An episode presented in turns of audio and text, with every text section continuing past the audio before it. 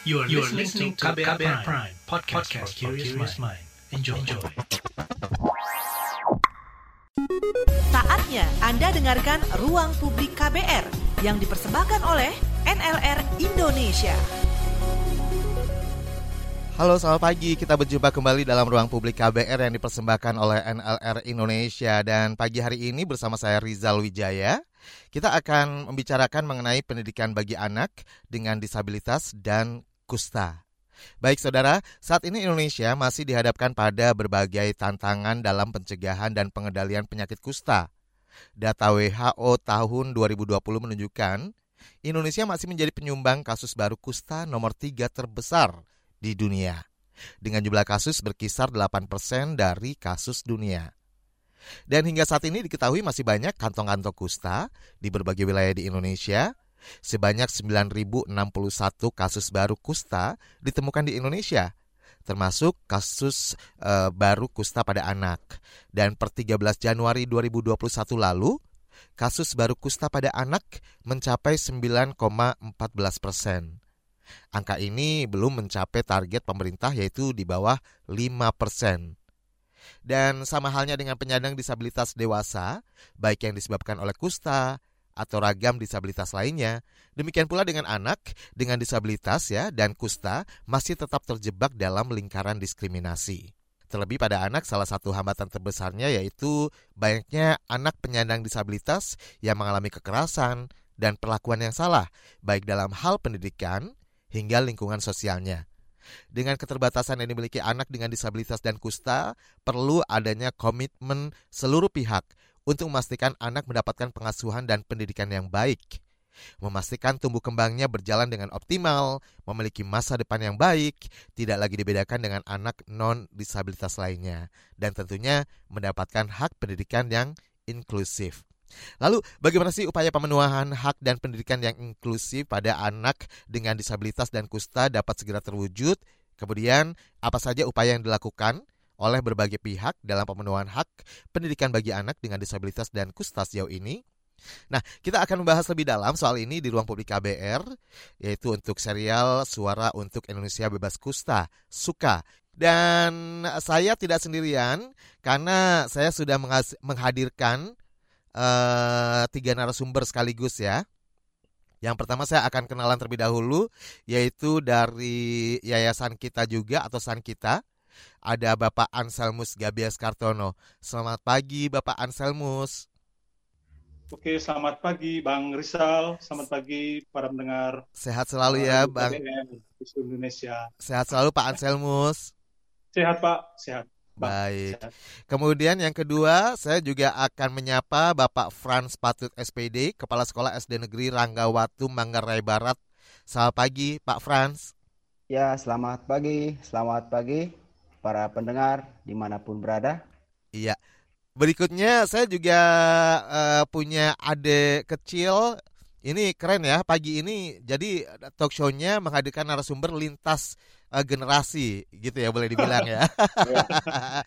Karena ada ada ada Ignas Charlie. Selamat pagi ya. adik Ignas Charlie. Selamat pagi Pak. Ignas, sekarang kelas berapa Ignas? Kelas 5 Pak. Kelas 5, keren banget. Baik, Ignas Charlie ini uh, selaku anak berkebutuhan khusus yang nanti juga akan berbagi cerita ya Ignas ya, boleh ya? Boleh Pak. Jadi sekolahnya di SD SD Negeri Ranggawatu Manggarai Barat ya, Ignas. Iya, ya, Pak. Siap. Baik, dan yang pertama mungkin saya ke uh, Bang Anselmus terlebih dahulu ya, Bang Anselmus. Iya Pak, ya Pak. Kita boleh kenalan terlebih dahulu dong. Pendengar kan belum banyak yang tahu nih mengenai uh, yayasan kita juga atau san kita. Boleh dijelaskan kira-kira apa sih yayasan kita juga ini atau san kita ini? Oke, Baik, terima kasih Bang Rizal. Uh, yayasan kita juga merupakan uh, salah satu organisasi sosial yang bergerak di pemberdayaan penyandang disabilitas di Kabupaten Manggarai Barat.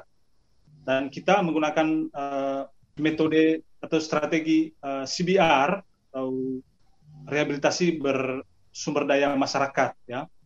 Dan kita atau uh, yayasan kita juga uh, berdiri berdiri di Manggarai Barat sejak uh, tahun 2007 tapi uh, menjadi yayasannya sejak tahun 2017.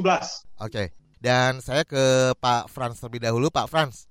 Ya. Sebenarnya kalau kita uh, melihat atau apa namanya uh, mungkin selama ini memperhatikan gitu ya anak disabilitas, anak dengan disabilitas. Ini apa yang mendorong Bapak dan sekolah khususnya SD Negeri Ranggawatu Manggarai Barat uh, dapat menerima anak disabilitas dan menjadi sekolah inklusi. Ini seperti apa boleh diberikan uh, penjelasannya ya? Karena kan memang bukan hanya untuk uh, ini kan sekolah SD negeri gitu ya Pak ya?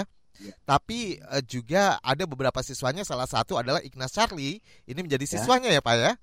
Ya betul. Baik. Sementara Ignas Charlie seperti kita ketahui bahwa Ignas Charlie ini salah satu anak berkebutuhan khusus. Nah, boleh dijelaskan nih? Ya, memang dasarnya kita bahwa di Undang-Undang Dasar 1945 pasal 31 ayat 1 itu menyatakan bahwa setiap warga negara itu berhak uh, mendapatkan pendidikan. Nah, selain itu juga uh, kebetulan untuk daerah kami di Kabupaten Manggarai Barat yang sekolah-sekolah khusus untuk ke penanganan anak-anak yang berkebutuhan khusus itu masih sangat kurang.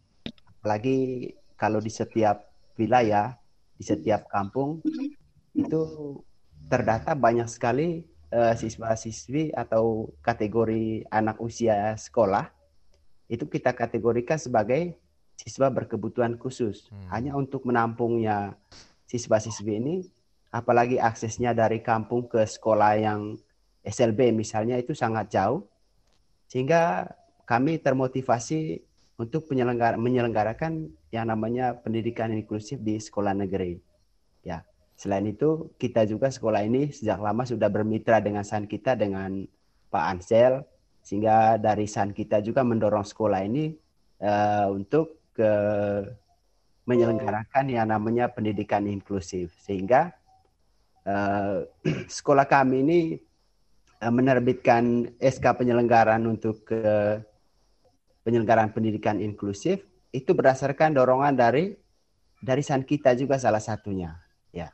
Sehingga pada tahun 2017 sekolah SDN Ranggabatu atau sekolah kami ini eh, sudah mengeluarkan eh, pemerintah sudah mengeluarkan SK untuk menyelenggarakan yang namanya pendidikan inklusif di sekolah ini. Baik. Ini menarik sekali ya. E, jadi ya. di Manggarai Barat ini sebenarnya ada SLB ya Pak ya. Cuman Ada. karena aksesnya mungkin terlalu jauh gitu ya. ya Pada akhirnya yang melatar belakangi eh, SD Negeri Ranggawatu Manggarai Barat menjadi apa namanya sekolah yang inklusif gitu ya, menerima dari segala kalangan, semuanya betul. tidak ada batasan, tidak ada diskriminasi betul. gitu ya Pak istilahnya ya. Ya betul.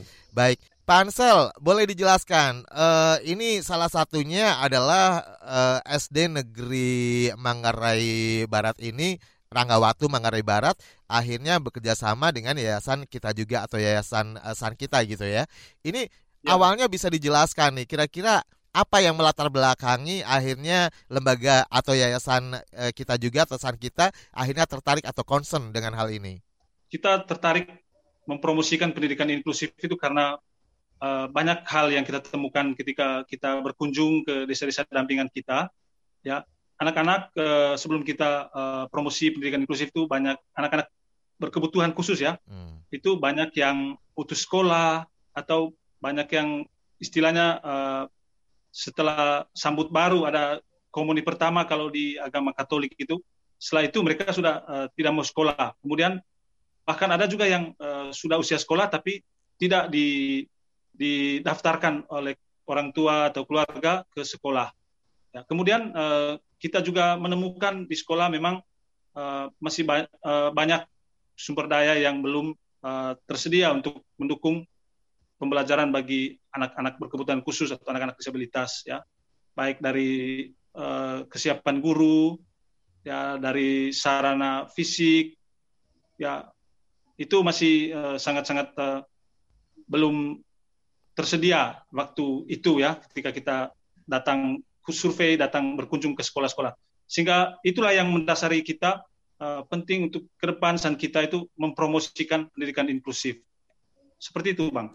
Baik, keren banget ya. Jadi segala infrastruktur uh, atau fasilitas juga uh, dipikirkan juga ya dengan adanya sekolah inklusif ini ya.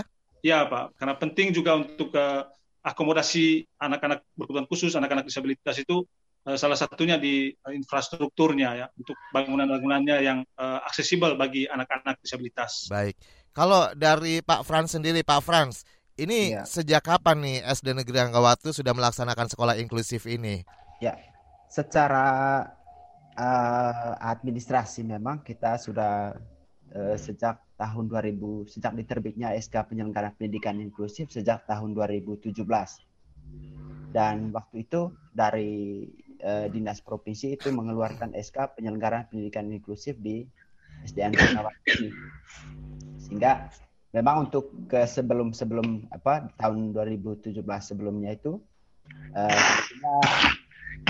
sudah melaksanakan hanya waktu itu belum ada eh, dasar hukum kita untuk penyelenggaraan pendidikan inklusif di sekolah.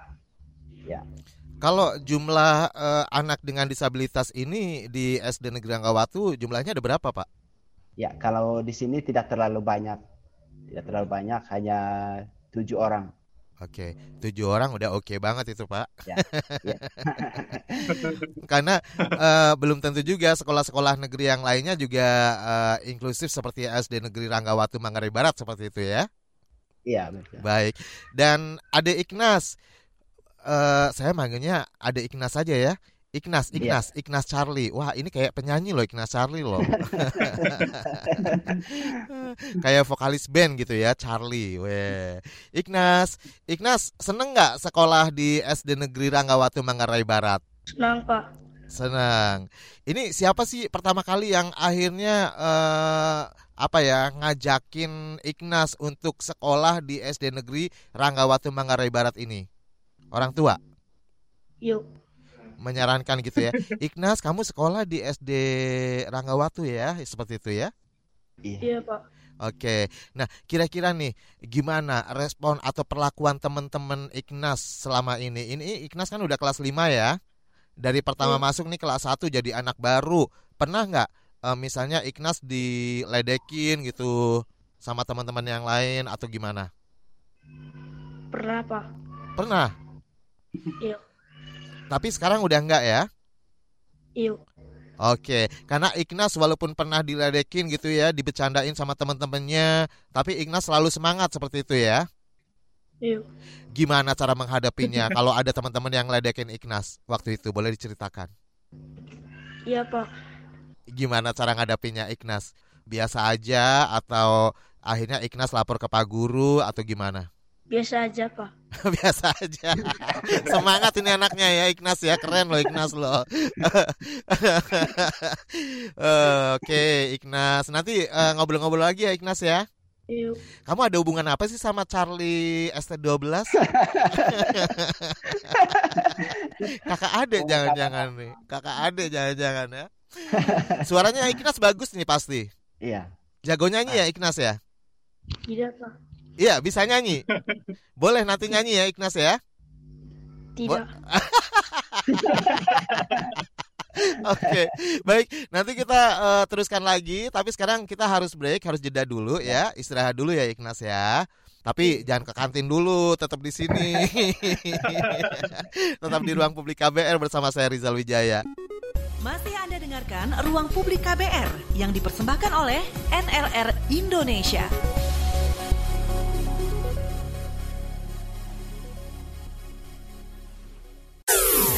Commercial break. Ada kesedihan, air mata, dan trauma. Namun ada juga gelak tawa, bahagia, dan rasa bangga. Cerita kehidupan manusia adalah perjuangan dan pembelajaran. Pertanyaan dibalik itu secara psikologi, apakah dia punya niat membunuh? Kan belum tentu. Saya kaget ketika ada konflik sesama orang Madura sendiri mengatasnamakan aliran keagamaan.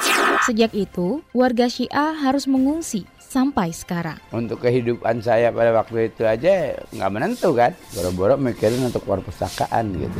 Saga, cerita tentang nama, peristiwa, dan fakta. Liputan khas KBR ini telah memenangkan berbagai penghargaan nasional dan internasional. Anda sedang mendengarkan program Saga Produksi KBR. Simak di program Buletin Pagi pukul 6 waktu Indonesia Barat, Buletin Sore pukul 16 waktu Indonesia Barat, dan KBR Pagi pukul 7 waktu Indonesia Barat. Dengarkan Saga di radio jaringan KBR di Nusantara atau streaming di kbr.id. Saga juga hadir dalam bentuk podcast di kbrprime.id. KBR, inspiratif, terpercaya. Masih Anda dengarkan Ruang Publik KBR yang dipersembahkan oleh NLR Indonesia. Ada masih bersama saya Rizal Wijaya. Tema kita hari ini adalah pendidikan bagi anak dengan disabilitas dan kusta. Dipersembahkan oleh NLR Indonesia. Dan ini merupakan serial Suara untuk Indonesia Bebas Kusta ya. Selain kita juga sudah beberapa kali eh, mengadakan talk show secara off air secara on, offline di beberapa kota ya di Indonesia. Baik, saya juga masih bersama uh, Bapak Anselmus Gabies Kartono selaku dari yayasan kita juga San Kita, kemudian Bapak Frans Patut SPD, Kepala Sekolah ya. SD Negeri Ranggawatu Manggarai Barat dan tentunya bersama Ignas Charlie, anak berkebutuhan khusus yang sekolah di SD uh, eh, reguler ya, itu SD Negeri Ranggawatu Manggarai Barat.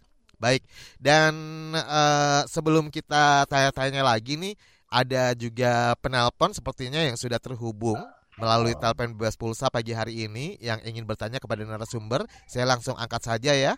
Halo, selamat pagi. Halo Ikhwan. Waalaikumsalam warahmatullahi wabarakatuh. Silakan Pak Ikhwan.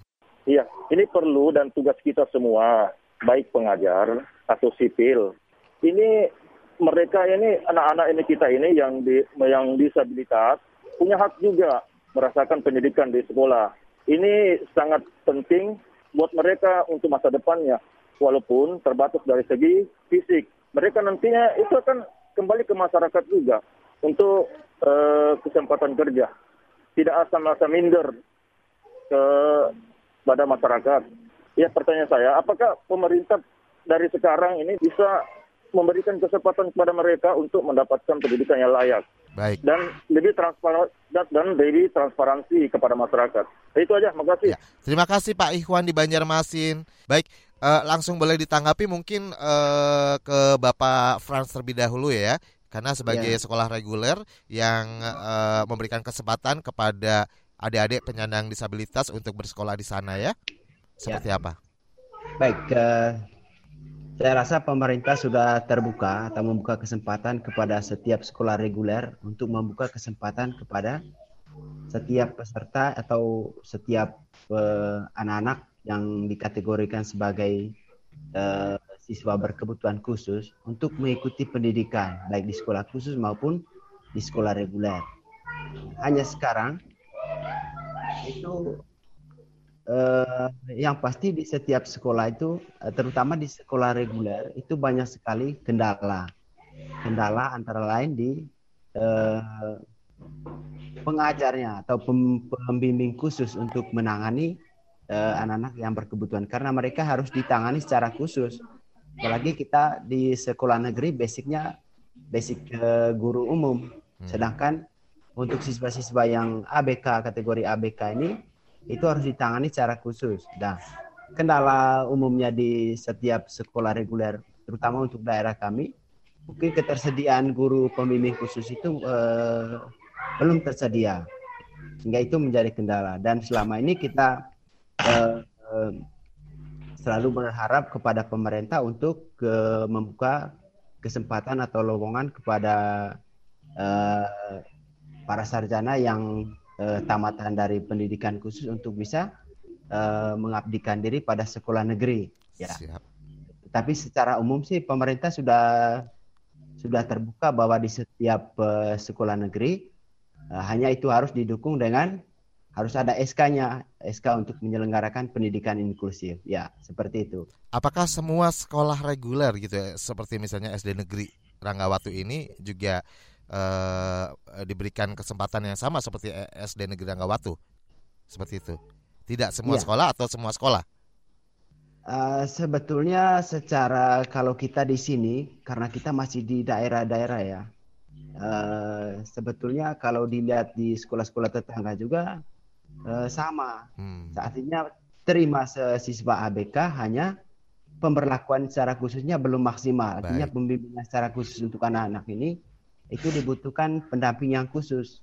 Ya. Oke. Okay. kita selama ini uh, pengetahuan kita itu didapat dari uh, kita beruntung karena bermitra dengan San kita, hmm. sehingga dari San kita membuat pelatihan kepada guru-guru uh, bagaimana cara menangani siswa-siswa uh, yang ABK ini. Baik, ya ke Pak Anselmus. Pak Anselmus, ini uh, seperti tadi ya. disampaikan ya. oleh Bapak Frans ya diakui ini uh, yayasan kita juga san kita sangat berperan penting dalam hal ini yaitu meningkatkan kapasitas para gurunya gitu ya dengan ya. mengadakan ya, training ya, dan sebagainya. Sebenarnya apa ya. saja yang dilakukan oleh uh, san kita untuk mewujudkan sekolah inklusif salah satunya di SD Negeri uh, Ranggawatu Manggarai Barat ini?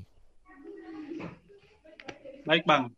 Kita melihat bahwa uh, peran yang uh, tidak kalah penting untuk terwujudnya penyelenggaraan pendidikan inklusif itu adalah kapasitas gurunya. Ya. Uh, memang dari awal kita mempromosikan pendidikan inklusif di SDN Ranggabatu, kita melakukan sosialisasi, sosialisasi tentang apa itu pendidikan inklusif. Setelah semua pihak, baik dari guru, komite orang tua murid uh, paham bahwa pendidikan inklusif itu adalah pendidikan yang mengikut sertakan atau memberikan kesempatan yang sama kepada semua anak termasuk anak disabilitas dan dari sosialisasi itu uh, semua para pihak setuju bahwa uh, sekolah SDN Ranggabatu bersedia untuk menjadikan sekolahnya sebagai sekolah penyelenggara pendidikan inklusif. Hmm. Nah, setelah dari sana kita melihat bahwa kapasitas guru itu uh, penting kita uh, tingkatkan karena seperti yang disampaikan oleh Bapak Frans tadi, memang guru-guru yang ada sekarang di sekolah-sekolah reguler itu basicnya pendidikan guru sekolah dasar. Mereka belum terlalu familiar, belum terlalu paham tentang bagaimana cara mendidik atau menangani anak-anak berkebutuhan khusus. Nah, sehingga setelah kita uh, sosialisasi kita buatkan beberapa pelatihan. Yang pertama itu uh, pelatihan mengidentifikasi dan mengasesmen anak berkebutuhan khusus. Tujuan dari pelatihan ini uh, bagaimana Bapak Ibu guru yang menjadi peserta itu tahu mengenal apa itu anak berkebutuhan khusus. Hmm. Apa saja jenis-jenisnya. Kemudian apa sih permasalahan yang dialami? Apa saja kebutuhannya? Nah, setelah itu uh, ditemui dan diketahui oleh Bapak Ibu guru, baru mereka bisa membuat uh, perencanaan dan strategi. Oh, misalnya kalau anak uh, berkebutuhan khususnya misalnya uh, disabilitas sensorik netra, maka apa yang uh, strategi yang disediakan oleh Bapak Ibu guru? Misalnya uh, dia low vision, misalnya dia memiliki, masih memiliki uh, sisa penglihatan, maka strateginya bagaimana misalnya apakah materi yang diberikan itu uh, dibuat uh, hurufnya agak lebih besar okay. uh, atau misalnya duduknya di tempat yang paling depan dekat bapak ibu guru sehingga dia lebih uh, uh, dapat mendengarkan atau memahami materi yang diberikan oleh bapak ibu guru. Baik, jadi Seperti disesuaikan itu. dengan kebutuhan si anak ya. Iya Pak. Betul. Bang. Baik. Dan uh, nanti kita lanjutkan kembali. Nanti saya juga akan bacakan beberapa komentar, pertanyaan juga yang sudah masuk banyak banget loh hari ini. Yang pengen dengar ceritanya Ignas, yang pengen tahu penjelasannya Bapak Franz, dan tentunya Bapak Ansel ya. Masih Anda dengarkan Ruang Publik KBR yang dipersembahkan oleh NLR Indonesia. Gak terasa ya setengah perjalanan kita di ruang publik KBR pagi hari ini yang dipersembahkan oleh NLR Indonesia dan tema kita pagi ini adalah pendidikan bagi anak dengan disabilitas dan kusta. Dan uh, Bang Ansel dan juga Pak Fran juga ada Ignas Charlie. Ini uh, Ignas banyak banget yang mau tanya sama Ignas nih sebenarnya. Tapi sebelumnya saya akan coba cek dulu nih beberapa pertanyaan melalui uh, WhatsApp, YouTube juga ya. Ada dari YouTube, ada Wiwit Watmira. Bapak Kepsek SD Negeri Ranggawatu, Pak Frans. Apakah pernah Ya. ada penolakan dari orang tua atau wali murid lain ketika tahu ada siswa disabilitas atau penderita kusta di SD tersebut? Bagaimana menyikapi penolakan tersebut? Pernah nggak Pak ada permasalahan ini? Eh, memang itu menjadi tantangan kami di sekolah ini ketika eh, asesmen awal atau identifikasi awal untuk mengkategorikan siswa eh, berkebutuhan khusus. Dan ini eh, kita punya metode di sini itu eh, melibatkan eh, ada guru khusus yang eh, sudah mengikuti pelatihan yang tadi eh, dan juga kami dan juga melibatkan orang tua. Dan ketika eh, ada kesepakatan, karena sebetulnya ada satu lagi yang dilibatkan itu eh, harus eh, melibatkan eh, tenaga ahli, ahli psikologi untuk eh, mengkategorikan siswa ini. Tapi kita dasarnya ada instrumen untuk eh, penentuan kategori siswa itu. Dan tantangannya adalah eh, ketika kita kategorikan siswa ini, maka eh, sifatnya eh, kategori ini itu dirahasiakan. Artinya yang tahu ini hanya eh, eh, kami Dewan Guru dan juga orang tua. Sehingga ke anak-anak eh, kita eh, anggapnya biasa saja, kecuali yang memang eh, macam di sekolah ini yang ada memang yang cacat fisik satu orang dan itu memang itu tidak bisa di apa itu sudah eh, apa siswa teman-teman yang lain juga sudah tahu. Tapi yang lebih dominan kami di sini itu ketika dikategorikan sebagai eh, tunagrahita, tunagrahita atau kesulitan eh, apa kesulitan belajar, mem- me- apa pemahaman eh, untuk memahami materi sangat eh, kurang sekali. Nah, sehingga untuk hal ini yang tunagrahita ini kami eh, tutup rapat kepada teman-temannya. Tapi untuk penolakan orang tua tidak, karena kami sudah melibatkan orang tua untuk eh, pada saat asesmennya kami melibatkan orang tua, artinya ka- kami eh, bapak ibu guru di sini eh, menyepakati bersama orang tua bahwa inilah kondisi anaknya seperti ini, sehingga tidak ada penolakan dari orang tua, ya seperti itu. Baik, ini luar biasa ya. Eh, Ternyata wali murid dari apa namanya SD Negeri Ranggawatu Manggarai Barat yang lain juga menyepakati gitu ya dengan adanya eh, mewujudkan sekolah inklusif ini ya Pak ya. Betul. Baik, nah eh, sekarang saya ke Ignas nih Ignas. Ini ada juga yang nanya nih eh, dari Andre yang ada di Jakarta. Andre nanyanya Ya. gini, eh, sebenarnya apa nih yang kenapa Ignas tertarik buat sekolah di SD negeri padahal kan ada SLB nih, ya kan? Nah, kira-kira apa nih yang bikin Ignas mau sekolah di SD negeri Ranggawatu Manggarai Barat, sekolah reguler? menemukan bapak ibu guru dan teman-teman dan ilmu pengetahuan. Hmm, oke, keren banget. Jadi pengen punya teman-teman baru juga gitu ya? Ya, eh kalau boleh tahu kalau pas lagi jam istirahat sekolah gitu eh main sama teman-teman boleh diceritain main apa Ignas? main bola, Oh, main voli. wow, jago main bola ya. Ignas, Ignas jadi penjaga gawangnya atau jadi penyerangnya nih? penyerang. Wih, keren banget Ignas, striker lo Ignas lo. Emang Iya. cita-citanya pengen jadi apa nih Ignas? Pemain bola dengan guru. Ah, eh, Oh, mantap. Mantap jiwa. Jangan-jangan Pak Frans nih kalau adu kalau adu gol sama eh, Ignas kayaknya bakal kalah nih Pak Frans nih. Ya, Kalah. Ignas ya. Orang tua sudah kalah sama anak-anak. kan? Iya, tenaganya kan kalah ya sama Ignas. Ignas kan weh juara nih. Juara, Oke deh iya. kapan-kapan boleh main bola sama Om Rizal ya, Ignas ya. Iya. Mau ya? Oke deh, baik. Dan eh, mungkin ke ke ke ke eh, apa namanya eh, pertanyaan berikutnya yaitu eh, Bang Ansel dari yayasan kita juga dari San kita.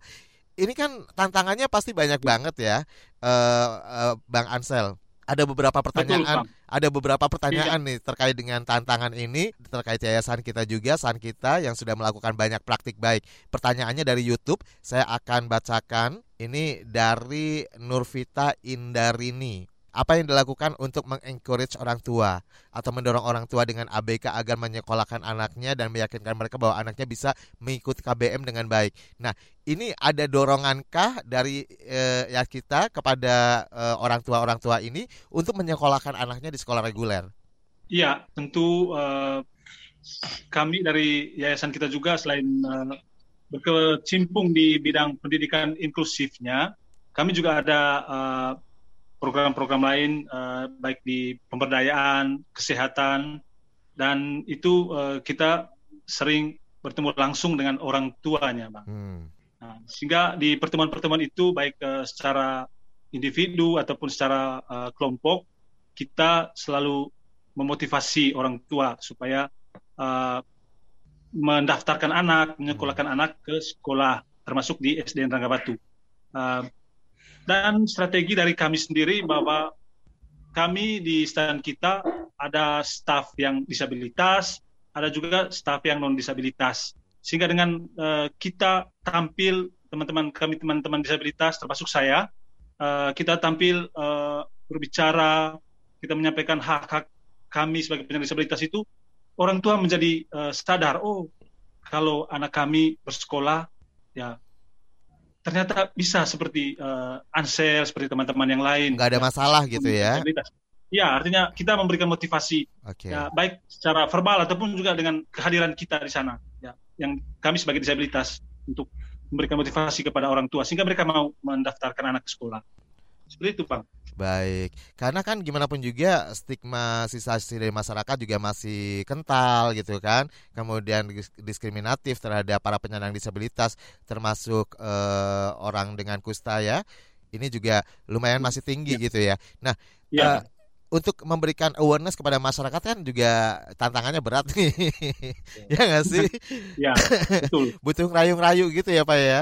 Tapi sebenarnya kalau ngelihat dari Bapak Anselmus keberhasilannya ini sebagai salah satu eh, penyandang disebut tadi bahwa eh, Pak Anselmus ini juga salah satu penyandang disabilitas tunanetra gitu Iya. ya Pak ya, boleh dijelaskan nih. Jadi mestinya masyarakat juga sudah menyadari tingkat awarenessnya makin tinggi bahwa Pak Anselmus juga bisa menjadi seorang Pak Anselmus yang benar-benar bermanfaat bagi banyak orang. Seperti itu ya. Iya. Nah, sosialisasi atau edukasi ke masyarakat seperti apa dilakukan sejauh ini? Praktik Ya. baiknya seperti apa? Baik, seperti yang kami sampaikan tadi, Bang, bahwa selain di sekolah kita juga ada eh, kegiatan-kegiatan lain yang melibatkan masyarakat dan itu sering kita buat di kantor desa. Webinar Besar. atau apa gitu? Eh, kita tidak webinar, Hmm. Bang. Kita eh, memang kan kita sebelum pandemi sudah bekerja sama dengan sekolah dan juga desa di mana sekolah SDN Tanggapatu ini berdomisili. Hmm. Sehingga eh, pada saat itu kita eh, sering kali melakukan pelatihan-pelatihan terkait eh, hak-hak penyandang disabilitas, ya terkait juga apa eh, apa saja kegiatan-kegiatan saat kita dan dengan penyandang disabilitas yang ada di desa. Kemudian eh, kita banyak berdiskusi soal eh, bagaimana peran aktif atau partisipasi penyandang disabilitas eh, dalam pembangunan di desa, termasuk eh, eh, anak-anak disabilitas juga. Ya. Oke. Sehingga selain di sekolah kita eh, ada kegiatan-kegiatan lain yang kita buat di kantor desa, kemudian di fasilitas kesehatan dan eh, kita bicara banyak soal hak-hak penyandang disabilitas di sana. Keren banget. Ini memang harus perlu selalu disampaikan kepada kita semuanya ya bahwa penyandang disabilitas juga punya hak yang sama, ya nggak sih? Meskipun sebenarnya pemerintah juga sudah menyediakan wadahnya misalnya kayak SLB, tapi penting ya, untuk sekolah reguler juga bisa menerima eh, eh, eh, dengan kebutuhan khusus penyandang disabilitas untuk bersekolah di sana ya. Seperti itu kira-kira. Baik, dan eh, kita masih menunggu untuk beberapa pertanyaan dan juga sudah banyak banget yang belum saya bacakan. Nanti saya akan pilih-pilih lagi ya untuk kita bacakan, untuk kita jawab, kita bahas di ruang publik KBR di bagian akhir. Nah, untuk sekarang kita harus jeda terlebih dahulu untuk iklan lagi. Masih Anda dengarkan Ruang Publik KBR yang dipersembahkan oleh NLR Indonesia.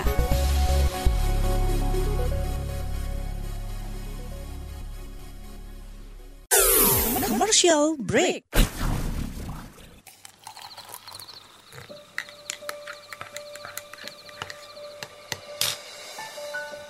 Hai, kamu apa kabar?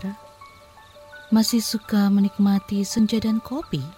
Aku masih ingat kebiasaan kita. Sehabis pulang kerja, selalu mencari tempat untuk sekedar ngobrol dan ngopi. Tapi kadang kita kehabisan bahan obrolan. Aku masih melakukan hal yang sama sampai sekarang tanpa harus takut habis bahan buat ngobrol. Karena aku selalu mendengarkan KBR sore dari Senin sampai Jumat jam 4 sore. Ah, aku rindu. KBR Inspiratif Terpercaya.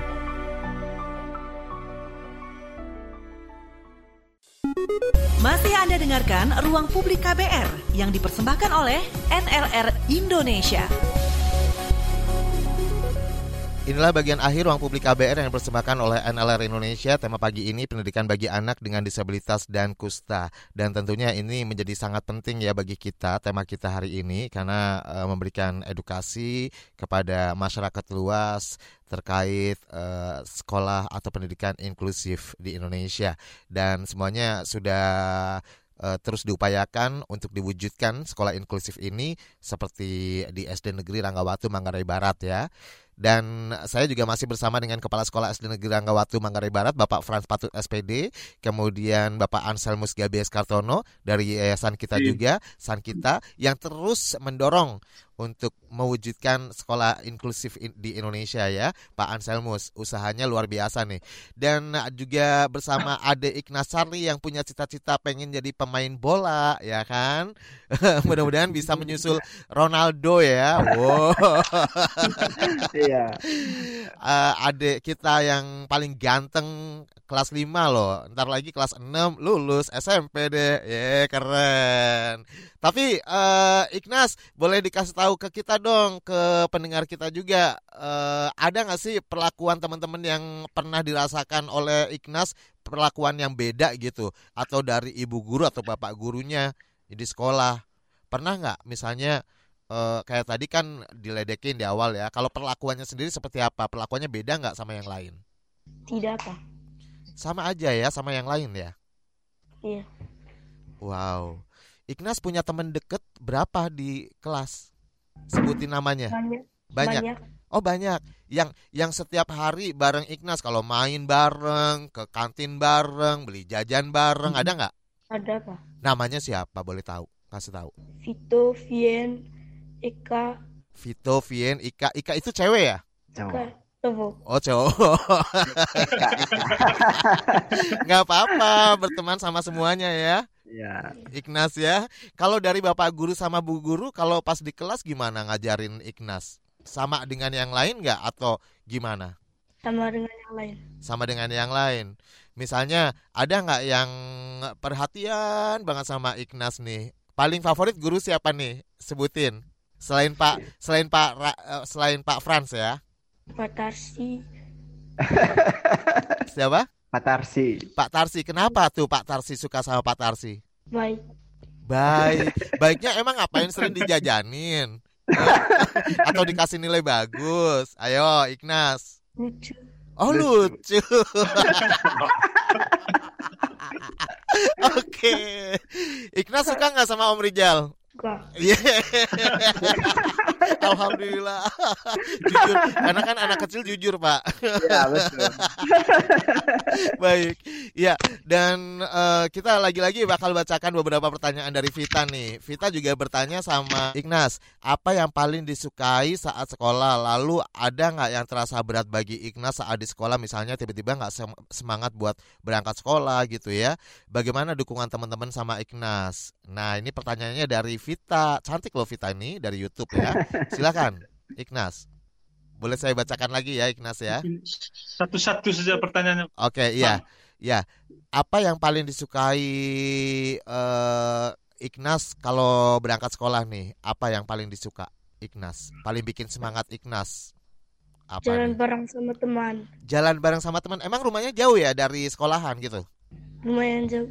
Jalan kaki atau naik sepeda atau naik? jalan kaki. jalan kaki. Sehat ya Ignas ya. Keren banget. Oh tapi Ignas bisa naik sepeda ya? Sedikit. sedikit atau jangan-jangan Ignas udah bisa naik pesawat nih bawa kayak pilot ya? Jangan-jangan. Nah Ignas pernah nggak Ignas nggak semangat buat berangkat sekolah? Pernah nggak? Pernah. pernah. Kenapa nggak semangatnya Karena dingin. Oh dingin. Makanya kalau lagi hujan dingin pakai jaket dong Ignas, ya. Punya jaket kan? Punya. Punya. Dipakai ya besok ya kalau pas lagi ini ya. Tetap semangat Ignas ya. Mau dingin, mau panas, pokoknya tetap semangat. Karena teman-teman Ignas di sekolah juga pada nungguin Ignas buat main bola, ya kan? Iya. Yes. Tepuk tangan dong buat Ignas dong. Yes. Pinter banget loh Ignas ini. Baik, dan sekarang juga saya akan ke Pak Franz nih, Pak Franz. Boleh mungkin Ya. disampaikan ke masyarakat ya. Eh, Kira-kira rekomendasi apa nih yang akan Bapak sampaikan kepada masyarakat khususnya untuk upaya mewujudkan sekolah inklusif yang selama ini udah dilakukan di SD Negeri Ranggawatu Manggarai Barat. Baik, eh, terima kasih.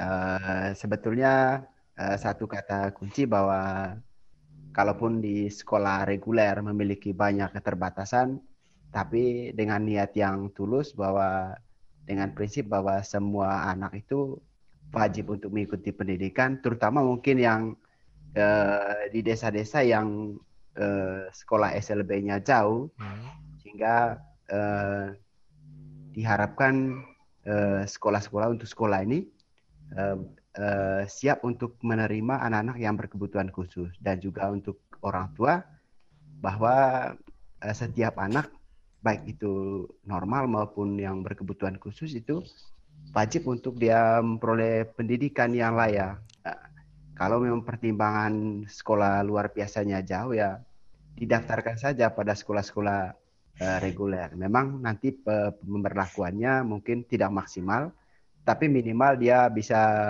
beradaptasi, bisa bergaul dengan teman-teman. Itu yang paling penting ya Pak ya. Ya, dia bisa merasakan di duduk di bangku sekolah. Ya. Seperti yang dirasakan Ignas tadi ceritanya Ya. juga menarik banget ternyata perlakuannya sama aja kok ya kan? Sama. Tidak Ya. ada yang membedakan dan Ignas juga semangat selalu. Baik, dan kalau dari Pak Anselmus Gabias Kartono dari yayasan kita juga dari San kita ini yang sudah melakukan banyak upaya gitu ya untuk mewujudkan sekolah yang inklusif ini. Apa yang pengen disampaikan kepada masyarakat, lalu kepada pengajar, pendamping anak-anak dengan disabilitas dan kusta yang eh, bergabung di acara pagi hari ini, lalu kepada pemerintah juga harapannya seperti apa? Silakan. Oke, baik mungkin dari dari kami bahwa eh, semangat kita eh, sama seperti juga dari seperti yang disampaikan oleh Pak Ridwan dari eh, Banjarmasin tadi bahwa eh, kita harus membuka diri, kita harus Ya. memberikan kesempatan yang sama untuk eh, semua anak termasuk eh, anak disabilitas untuk mendapatkan pendidikan. Kemudian eh, bagi para orang tua ya tentu semua uh, anak juga mempunyai hak untuk mendapatkan pendidikan. Oleh karena itu, uh, silakan untuk uh, anak itu didaftar ke sekolah. Uh, tidak harus tidak harus ke SLB karena uh, uh, di pendidikan reguler, pendidikan inklusif itu uh, anak-anak akan lebih bagus bisa berkembang uh, untuk ke depannya. Kemudian saran untuk pemerintah, uh, Bang, bahwa sekarang memang kita sudah ada Undang-Undang Nomor 8 tahun 2016 tentang pen- penyandang disabilitas, di mana juga di dalamnya tersirat hak pendidikan, dan juga ada peraturan pemerintah Nomor 13 tahun 2020 tentang uh, penyediaan akomodasi yang layak uh, bagi peserta didik berkebutuhan khusus. Namun uh, sampai saat ini peraturan menterinya belum belum belum implementasinya ya Pak ya. ya. Terima kasih atas kehadirannya kepada semua narasumber dan kepada Ignas juga bentuknya lucu, wajahnya ganteng, anaknya pinter, Ignas, Ignas, Ignas, itu namanya. Yeay, semangat ya Ignas ya. Saya Rizal Wijaya harus segera pamit dari Ruang Publik KBR. Terima kasih atas semuanya. Salam. Baru saja Anda dengarkan Ruang Publik KBR yang dipersembahkan oleh NLR Indonesia. KBR Prime, cara asik mendengar berita. KBR Prime, podcast for curious mind.